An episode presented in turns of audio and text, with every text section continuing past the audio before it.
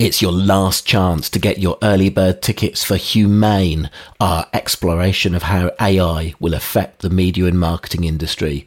Go to humain.au, that's H U M A I N dot au to secure your ticket today. Early bird discounts end this Wednesday. Start the week with Unmade setting the agenda for the week in media and marketing. Today, was Google among the recipients of PwC's tainted advice? Albanese turns up the temperature on gambling ads. And a new local boss for Snapchat. Unmade. It's Monday, May 15th. I'm Abe Udy, and good morning, Tim Burrowes. Good morning, Abe, from a chilly morning in Tasmania. How are you? Very well, thank you. Uh, yes, it is quite chilly. Uh, Mother's Day yesterday, of course. How was your weekend? Yeah, mine was very good. I'd, I'd had a few days in uh, in Sydney this week, just gone. So always nice to uh, to be back in Tasmania to prepare for um, another few days in Sydney. And how was your weekend? Yeah, it was a good weekend. As I said, uh, Mother's Day yesterday. The kids actually said to me, Dad, how did Mother's Day start? And I was about to launch into how uh, retail and consumerism have driven, you know, another day to get people to buy things. And, you know, it's a real big marketing ploy. And then I realized actually that's not the case. It, stems from the 1900s where uh, a lady uh, basically dubbed it as a day to honour the sacrifice of mum. So I quickly put a sock in it and uh, didn't tell my kids about consumerism and, and market, marketing, but that was a that was a close shave. And then you took him to the shops to buy a card. Exactly. Where should we start this week? Well, let, let's start in looking at, um, at PwC. Several tech giants were targeted by PwC to help them work around new tax avoidance rules. That's in the Australian Financial Review this morning. Tim, who are these clients and what exactly has PwC done here? Yeah, this has been a rolling disaster for PwC. Um, it's emerged over the last few weeks that confidential briefings given to PwC to prepare for how the tax office was going to look at profits made locally but then sent offshore to the global players were, were going to be tightened up. Um, it, has been a matter of time until the clients who benefited from this cut, the names began to come out, and we turned to the front page of the AFR today, and that process has begun with Apple, Google, and Microsoft being named. Now, Google's obviously particularly interesting because um, it writes an awful lot of revenue in this market, but much of it actually isn't treated at the moment as taxable revenue, which was um, what the previous coalition government was trying to do when it uh, announced anti tax avoidance laws in the May 2015 budget. And um, what the AFR tackles today is the fact that pretty much as soon as that was revealed, PwC used the information it already had to reach out to 23 US tech firms um, to start offering the services to help them beat the system, uh, all you know, within the law, but of course, having had the benefit of already had the briefings. So the three named so far Apple, Google, and Microsoft, um, and many more to come, I suspect. So, where does this, uh, where and, and why does it intersect with, you know, our Unmade's world, the advertising and, and media industry? Yeah, look, the, the, the key thing is, of course, um, the world of advertising. Um, the big tech platforms, and we're talking particularly uh, Google and parent company Alphabet, and Facebook and parent company Meta, they they are now the dominant players in the local advertising scene you know they take more more dollars than the TV networks than than than any other medium, but don't necessarily pay tax on all of those dollars. An awful lot of it go is is is booked in as what they call reseller revenue or some version of that, um, and then the the companies then actually book their profits somewhere where it's a, a, a lower tax regime, which of course then means that um, you know the the the income from tax, which which is what helps pay for services, doesn't come to Australian taxpayers, uh, which which then raises the question on how good are these people as local citizens, which of course was was was was you know one of the things which made it so I suppose, easy for the government to come after the likes of Google and Facebook in the news media bargaining code um, when it was seen that they weren't doing enough locally already. So this this turns up the temperature a bit more on this. Um, but um, but equally, you know, perhaps in time it starts levelling the playing field a little. Up next, Albanese turns up the temperature on betting ads. Unmade. The pressure is building for gambling advertising. Tim, the PM and leader of the opposition, have both voiced their dislike of gambling ads now. What does this mean? Yeah, let's start with um, Anthony Albanese. Um, so this is a prominent story on the Guardian this morning. Um, uh, he expressed personal dislike for gambling ads during sporting events, as in you know when when when the, the events are being shown live on television. Uh, his phrase was annoying. Um, now, this comes a couple of days after opposition leader Peter Dutton proposing a ban saying footy time is family time. Um, now, what that sort of suggests is on the one hand, this has become very political, but on the other, the two political parties are almost trying to kind of outdo each other on um, how strongly they dislike gambling ads. This is super relevant for the TV networks uh, in particular, but the the, the the, wider media as well. Uh, estimates suggesting something like two hundred million dollars a year coming out of uh, coming out of the gambling industry into into targeting. Um, uh, you know, e- either existing or potential kind of gambling customers, and the the the, the, the backlash from the public is is as much as anything. It's about the the sheer quantity of uh, of, of, of betting advertising. So I I um you know it it it feels like this is now becoming a bit of an unstoppable tide for the media industry and for the gambling sector to um, uh, avoid much tighter regulation. It was also tackled in the Sunday Telly over the weekend, Tim, with uh, with James Campbell. Yeah, that's right. So um, he took a look at um, some of the content of um, the um, coalition's response to the budget, um, which again was where Peter Dutton's comments had come from. And and I think what, what, what was interesting there was um, well I'll read this bit from James Campbell. To me, the most interesting bit was the stuff about gambling, which came out of nowhere Everyone my age and older will agree with Dutton, I suspect, when he says the bombardment of betting ads takes the joy out of televised sports. He's right too when he says they're changing the culture of our country in a bad way and normalising gambling at a young age.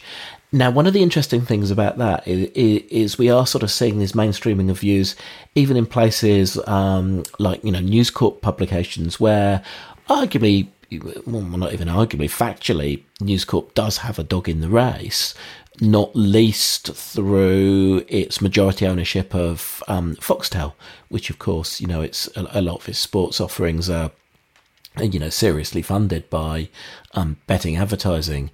But um, but you know, I think that there, there, there is this widespread rep- sort of recognition now that something's going to change. Um, and I suppose if I've got um, suppose if I think about what the failings are, there are a lot of industry bodies who arguably their unspoken job is to stop regulation of advertising, to continue with this kind of self regulation system.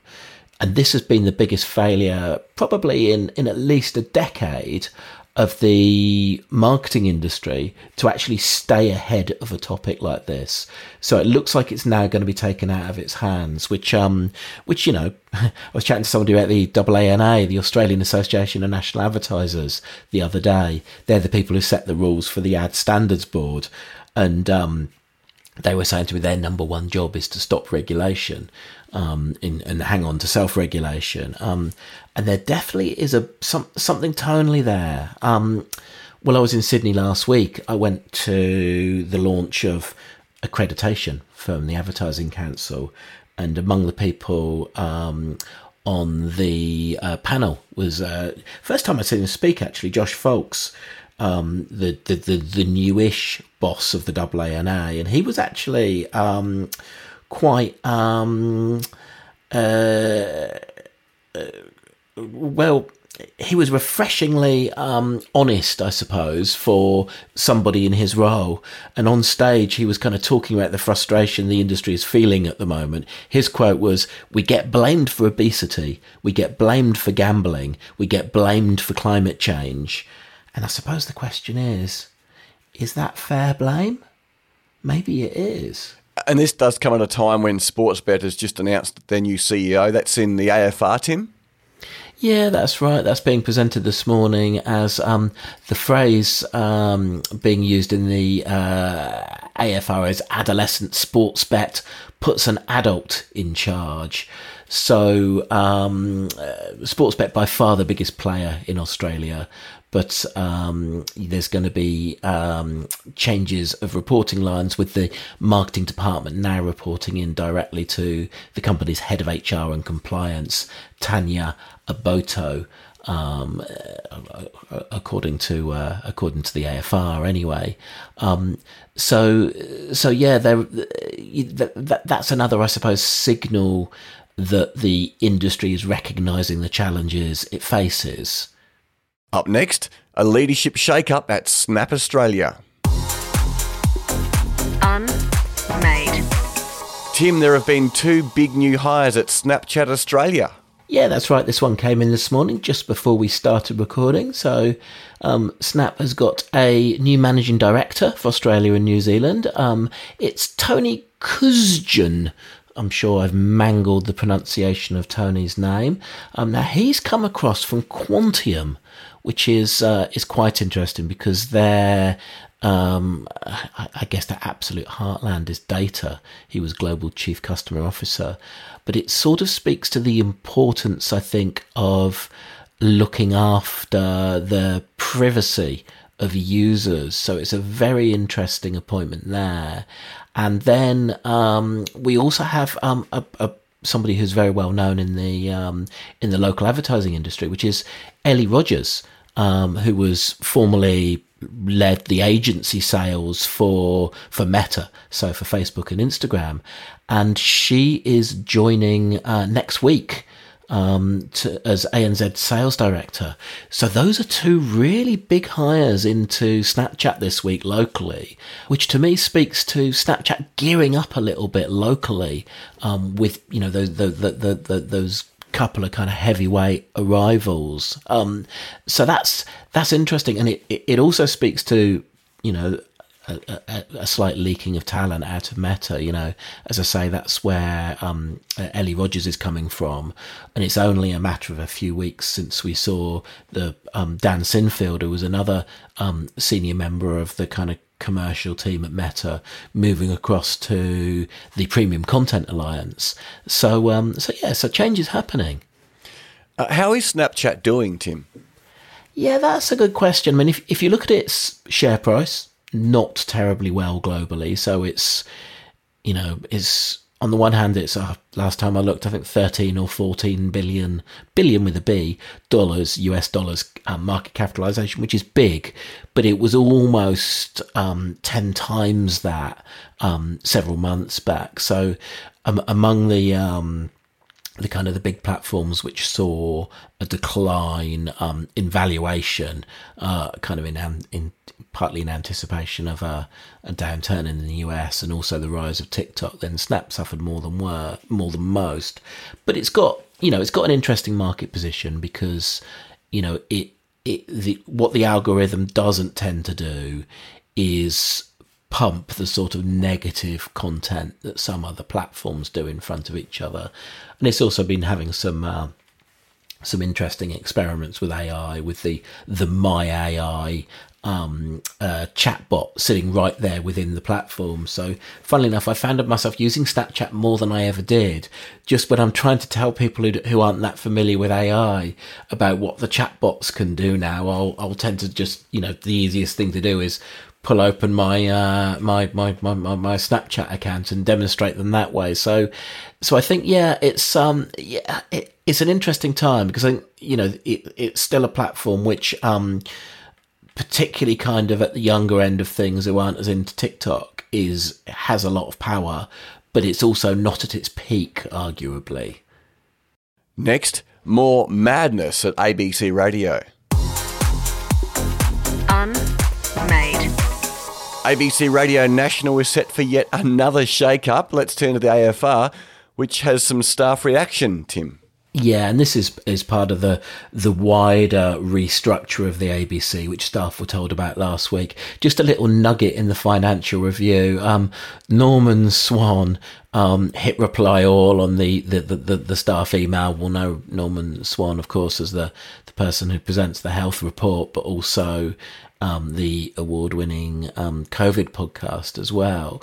Um, the his issue is is with this decision to kind of split RN across the news and the content parts of the uh, of, the ABC, which are going to be the the two main parts going forward. So, background briefing, RN breakfast, and drive are going to live in the news segment, and then the rest will live in content, which um, which uh, um, Swan makes the point that that kind of puts Radio National well on the path to just becoming the the national podcaster. Because how can you possibly have you know one radio network with one personality when it's being tugged in two different directions? Um, he labels it as beginning of the end.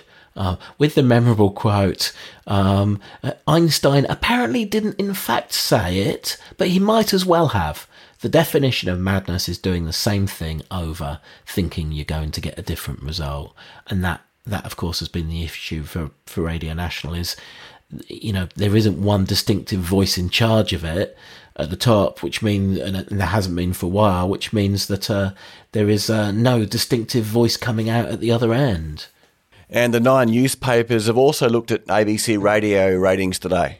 Yeah, that's right. The headline, and this is the Sydney Morning Herald and The Age radio was the ABC's crown jewel, but new data shows how it has fallen.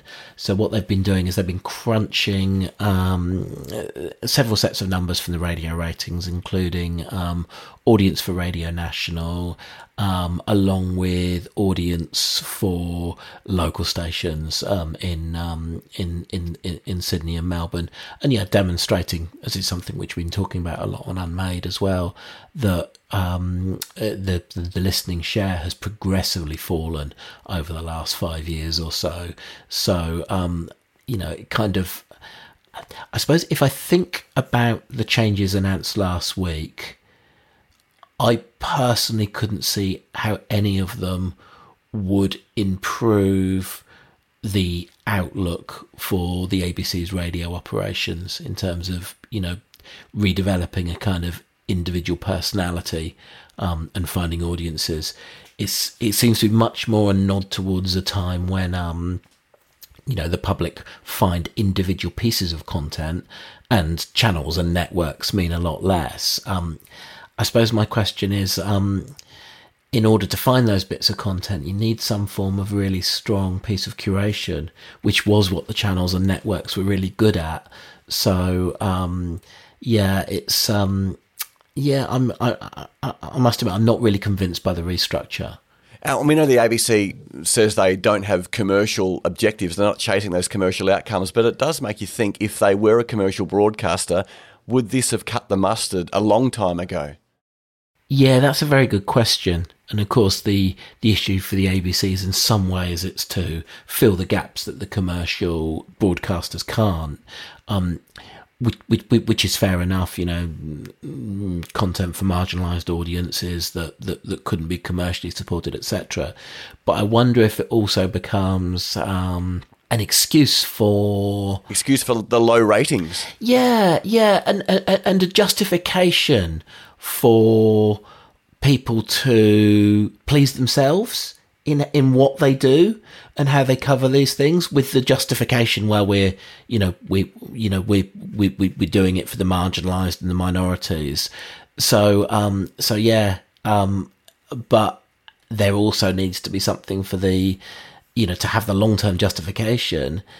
It needs to also deliver for the mainstream audience too as long as the podcast and show download this show stays, I'll be happy. But up next, Nine joins its rival News Corp in rallying against AI. Unmade. Tim, it wouldn't be an unmade podcast without a mention of AI. Nine and News Corp are both pushing for payments from AI firms that may have trained systems on their content. This is in the age. Tim, how significant is it that these two rivals have joined forces against AI? Yeah, um, it's in the age and across I think all of the the the, uh, the nine newspapers. So this was something um, towards the end of last week. Uh, I think Friday morning Australian time, and News Corp did their quarterly uh, investor call, um, which um, yeah, I I, I I I listened to that. That was uh, Robert Thomson, the, the the boss of News Corp, who was again returning to the topic of um, news producers being paid properly for their content when it's used to train these large language models of AI. There's a lot of their data in there at the moment, their information, their content, and going forward, um, as AI increasingly becomes a player in search, which last week again we saw some announcements from Google in that space, then you'll get the same argument from media owners that they, they, they were previously making about um, the surfacing of, on, of their content on, on Google, on Facebook, being similarly surfaced on AI. So we now see Nine begin to join that conversation as well, with Mike Sneesby, the chief executive of Nine, um, warning that um, that sort of content could be um, exploited by AI companies. As he put it, that really isn't greatly different to the challenge that we have today with Google and Facebook. Um, that was um, in an internal nine staff forum in, in, in Melbourne last week. So um, so yeah, we are we are if if not formally teaming up, we are seeing Nine and News Corp singing from the same hymn sheet when it comes to AI. That's it for today. We'd love to hear what you think at letters at unmade.media. That's letters at unmade.media. And we'll be back tomorrow with Choose Data, looking at the state of the digital landscape. Don't forget, if you'd like to support Unmade, you can become a paying member. Go to unmade.media to find out how. And don't forget, you're running out of time to get your early bird tickets for Humain. Go to humain, H U M A I n.au to find out how. Today's podcast was produced by Saja Al Zaidi with the usually enthusiastic support of Abe's Audio. See you next time. Toodle pip. Unmade. Podcast edit by Abe's Audio.